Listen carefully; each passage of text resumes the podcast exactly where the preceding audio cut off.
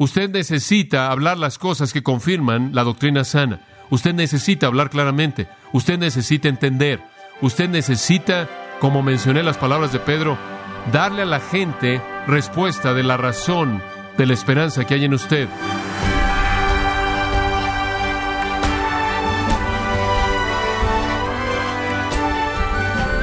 Muchas gracias, estimado oyente, por acompañarnos en Gracia a Vosotros con el pastor John MacArthur.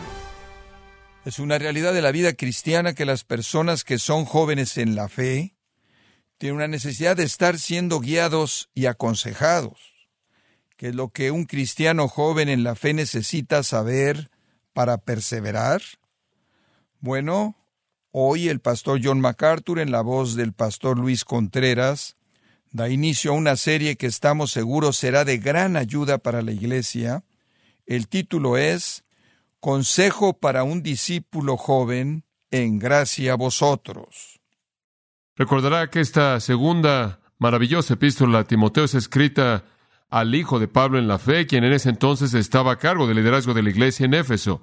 La iglesia en Éfeso, que de hecho fue fundada y pastoreada por el apóstol Pablo, había caído en error doctrinal y en pecado en términos de conducta. Habían líderes en la iglesia que no tenían nada que hacer en el liderazgo y estaban enseñando error y estaban viviendo vidas impías. Y entonces Pablo, después de haber sido liberado de su primer encarcelamiento, coloca a Timoteo en Éfeso y le dice, corrige las cosas en la iglesia. Le escribe en 1 de Timoteo para decirle qué hacer y le vuelve a escribir poco después esta segunda epístola para fortalecer a Timoteo, porque al cumplir con el deber ahí, Timoteo había encontrado oposición tremenda y estaba debilitándose. Estaba atravesando un tiempo en su vida en el que no estaba operando a máxima potencia, él había caído en debilidad, y entonces el corazón de esta epístola entera nos llega en el segundo capítulo con las palabras en el versículo 1, esfuérzate. Eso es realmente lo que Pablo quiere decirle a Timoteo en este capítulo. De hecho, esta es la idea entera de esta segunda carta.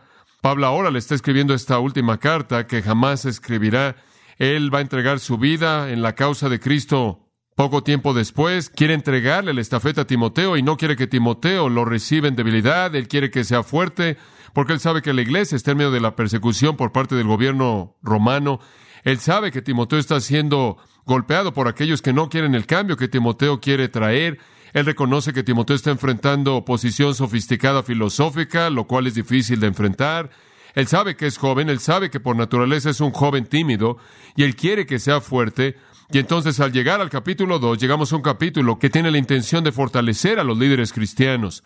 Es escrito a un líder excepcional para ayudarle a ser fuerte en el ministerio que Dios le ha dado. Estos entonces son los elementos de una vida espiritual fuerte.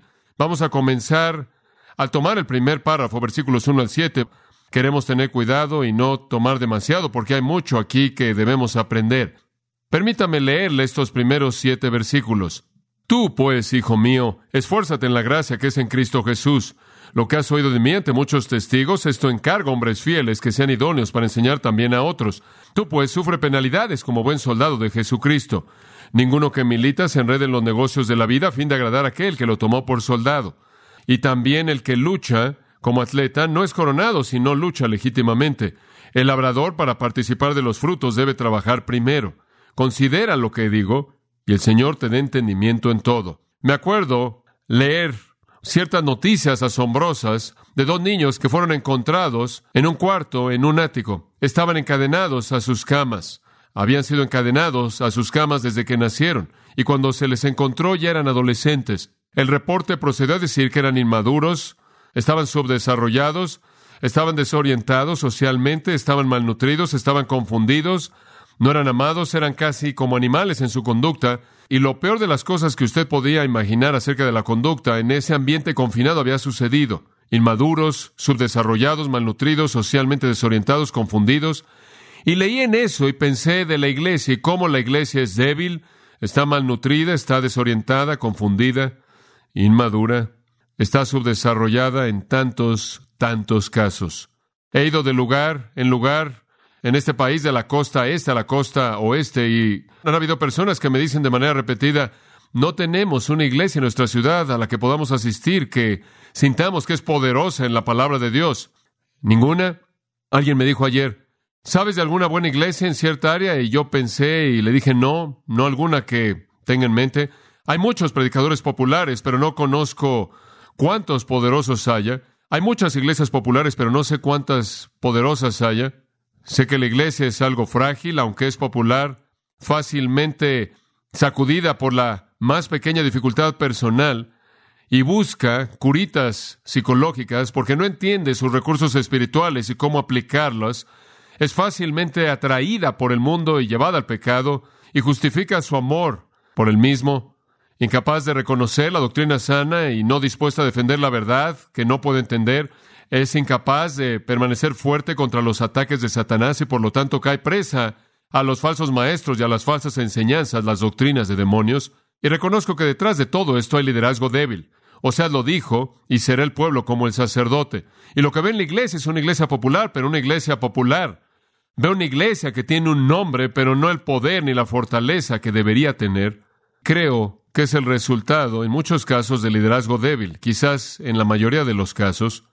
Mucha actividad, pero no mucho poder. Se habla mucho acerca del cristianismo, pero no hay mucha convicción.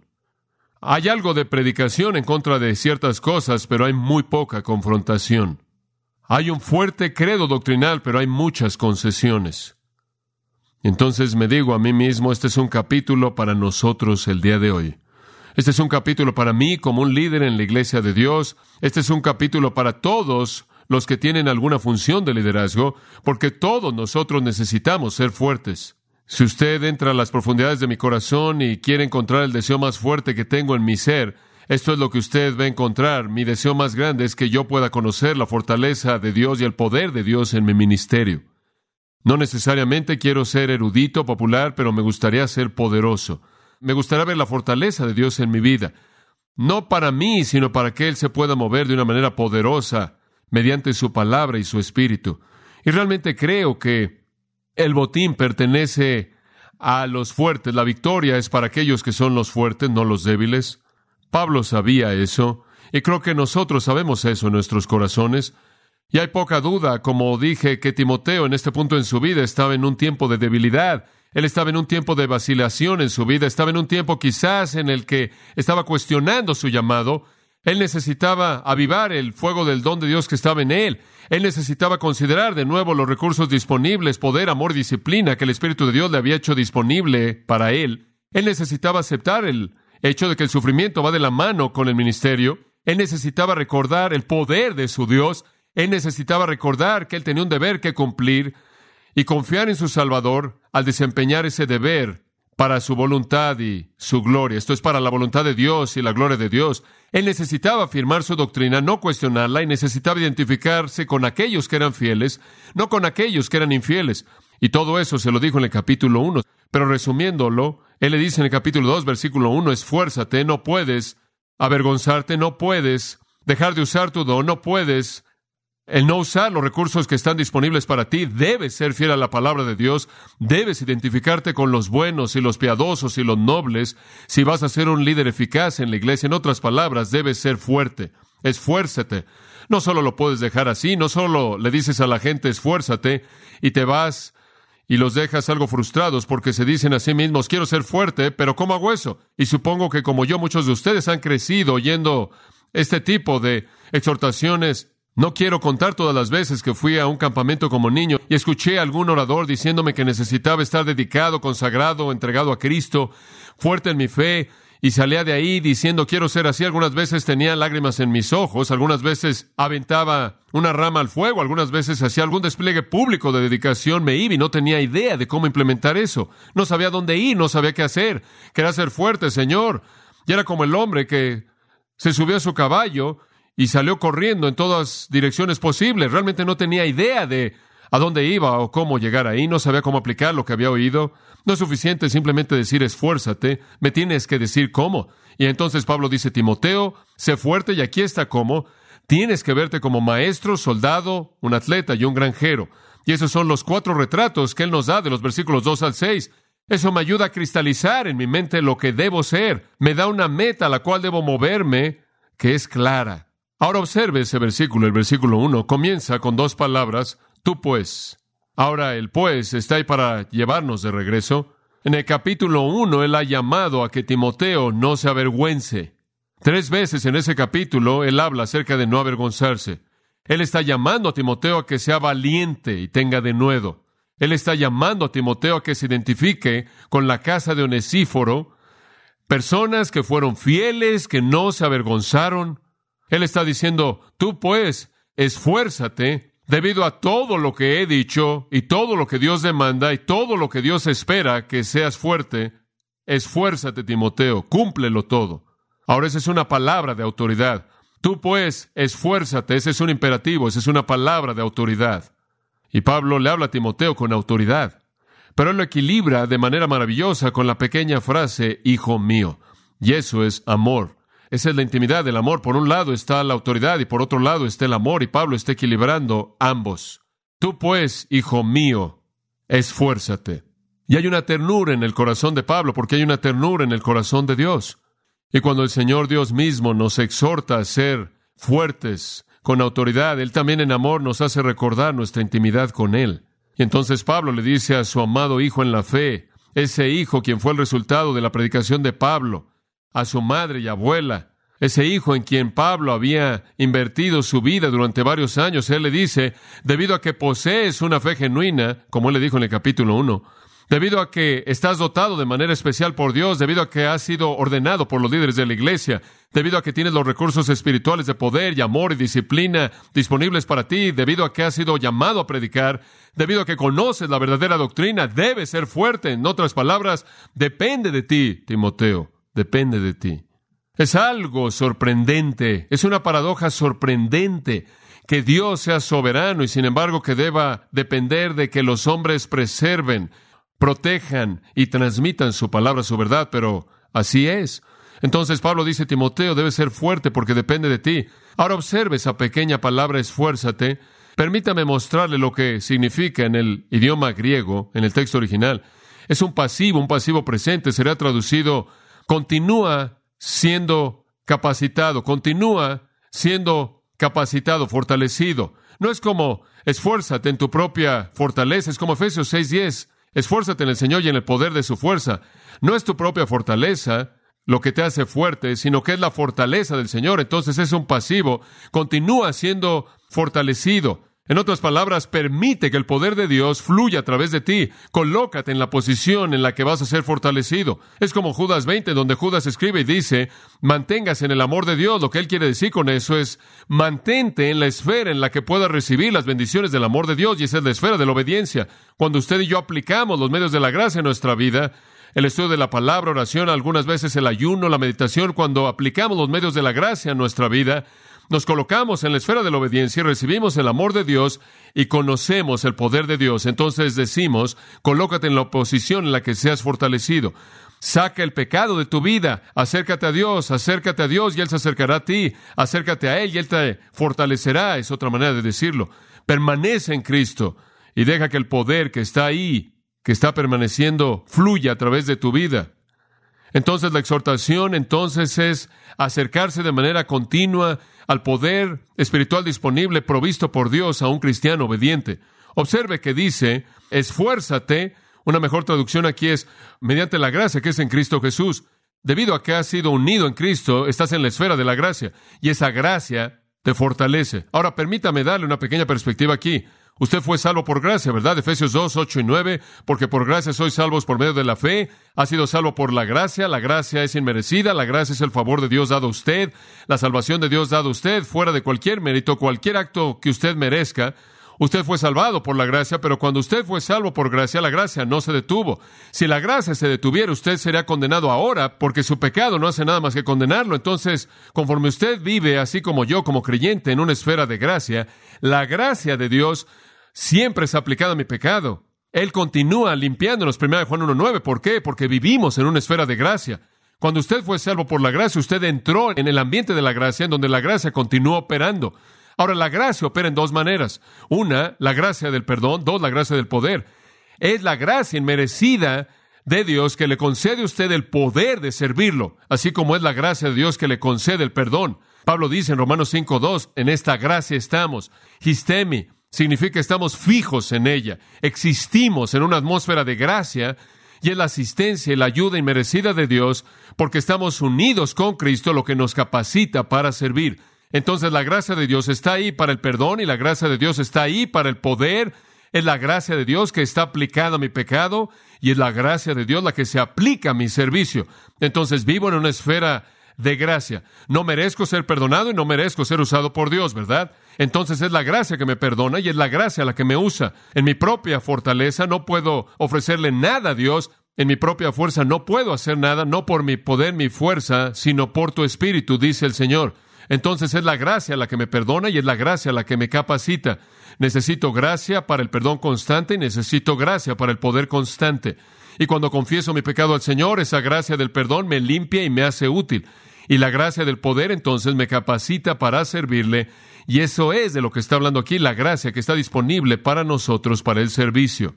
Entonces, él dice, Timoteo, debes ser fuerte o debes permitirte a ti mismo ser continuamente fortalecido a través de la gracia que está disponible para ti en tu unión con Cristo.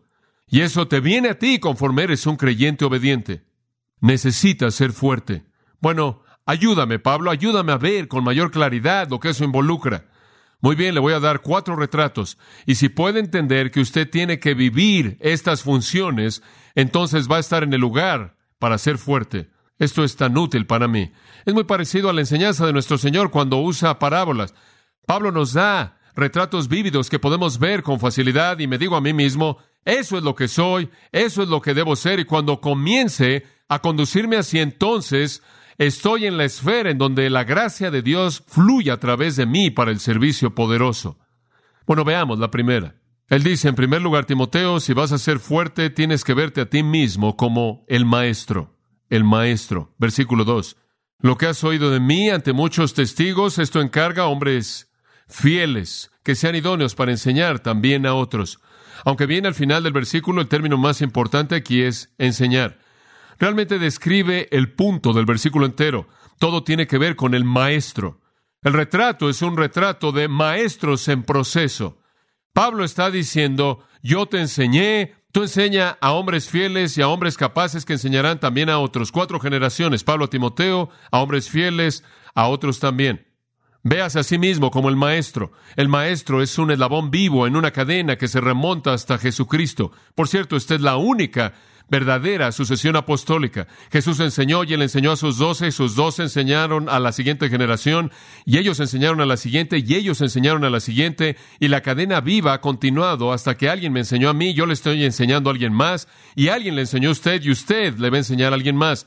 Somos una cadena viva que nos lleva eslabón tras eslabón hasta Jesucristo. Esa es la razón por la que Lucas escribe al principio del libro de los Hechos, en el tratado anterior que escribí, o Teófilo, refiriéndose al Evangelio de Lucas, acerca de todo lo que Jesús comenzó. Él concluyó la obra en la cruz. Él solo comenzó la obra de enseñanza y predicación, y la cadena ha continuado y continuado y continuado. En mi recámara tengo el retrato de mi bisabuelo, vestido de manera apropiada para la iglesia, que él usaba cuando él predicaba la palabra de Dios en Escocia. Y después está mi abuelo, quien predicó la palabra. Y después está mi padre, que me la predicó y me la enseñó. Y yo veo esa cadena y rastreo esa cadena hasta Jesucristo. Aunque no conozco todo el labor en la cadena, en mi propio legado espiritual, sé que se remonta hasta Cristo y no se ha roto porque tengo la verdad. Entonces le está diciendo a Timoteo, Timoteo, estás en un proceso. Es como una carrera de relevos. Alguien le dio a usted la estafeta y usted tiene que entregar la estafeta a alguien más. En el pasado le he contado la historia. En mis días de universidad, cuando estaba corriendo en una competencia de relevos de Orange County, estábamos corriendo ahí en el relevo de la milla. Yo corrí una parte y básicamente yo corrí el segundo hombre. El primer hombre es el que obtiene la delantera. El segundo hombre la pierde y usted tiene 2 para hacer la carrera, así es la filosofía, pero corrí como segundo hombre. Básicamente era un jugador de béisbol, pero me habían metido ahí en los relevos porque podía correr bastante bien y entonces corrí en un par de certámenes así. Había corrido los sprints ese día y creo que estaba involucrado en un certamen de salto de altura, pero había muchas universidades, 35 o algo así. Llegamos a la final de la carrera de relevos de una milla. Estábamos contentos, estábamos emocionados, pensamos que podíamos ganar. Nuestro primer hombre corrió un gran tramo, y se hizo ahí en la Universidad de Chapman. Nuestro primer hombre corrió su parte muy bien, entró, hicimos un excelente pase, Me entregó de manera perfecta la estafeta y corrí de la mejor manera que jamás he corrido en mi vida. Llegué ahí empatado. En primer lugar, para pasárselo al tercer hombre, le di la estafeta y sabíamos que él era bueno y el cuarto hombre era bueno y realmente pensamos que estábamos donde queríamos ser.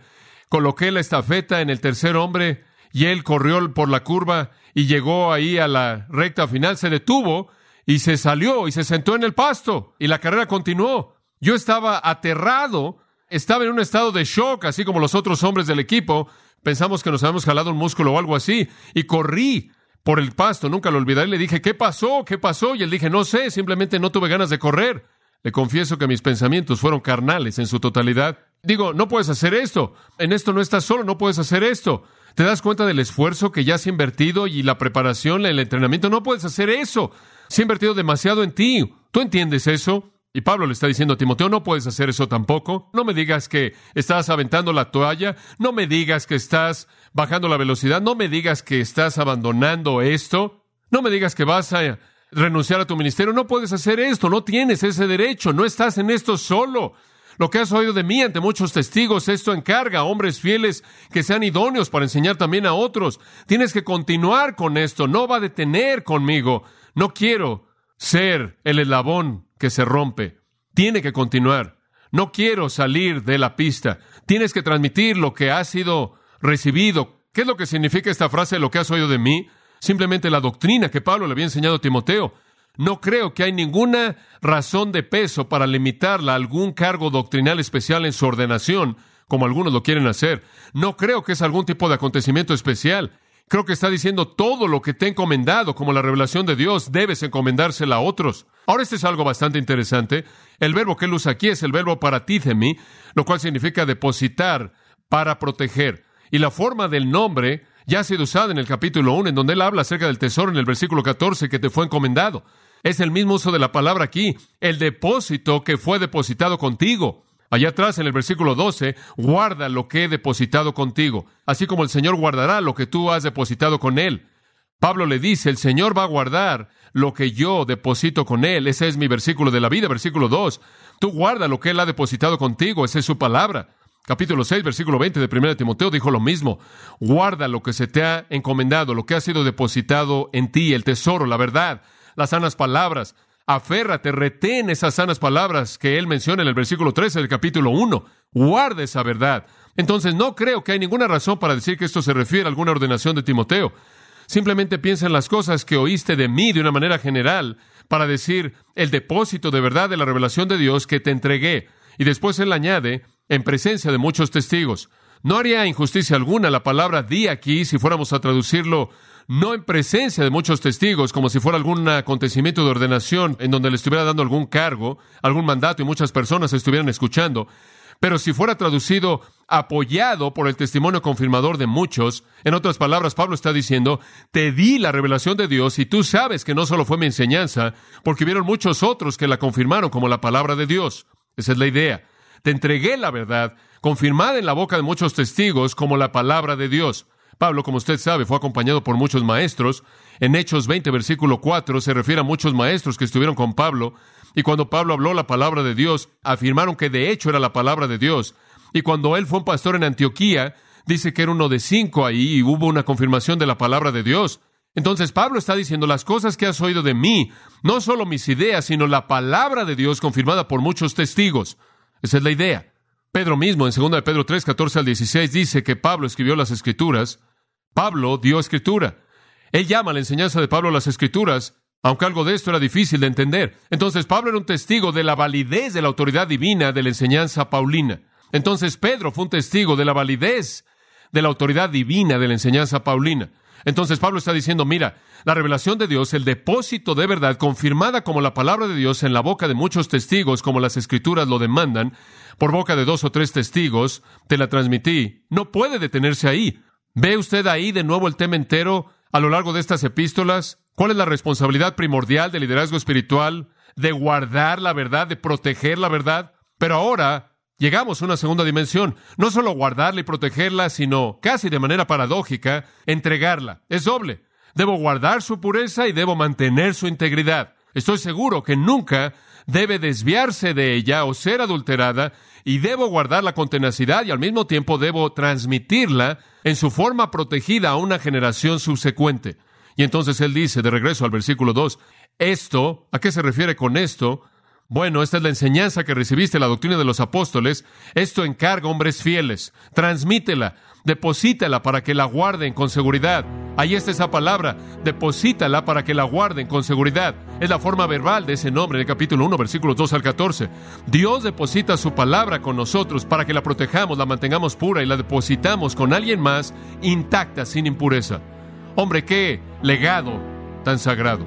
La función primordial del hombre de Dios es guardar, mantener la palabra de Dios pura y transmitirla a la siguiente generación en su pureza. Esa es la tarea.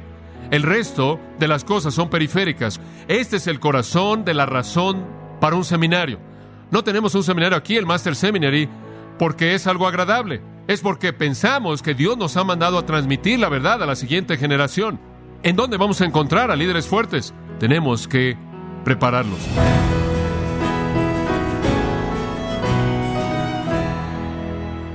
Ha sido John MacArthur hablándonos de la importancia del discipulado cristiano para enseñarles a otros lo que significa seguir a Cristo.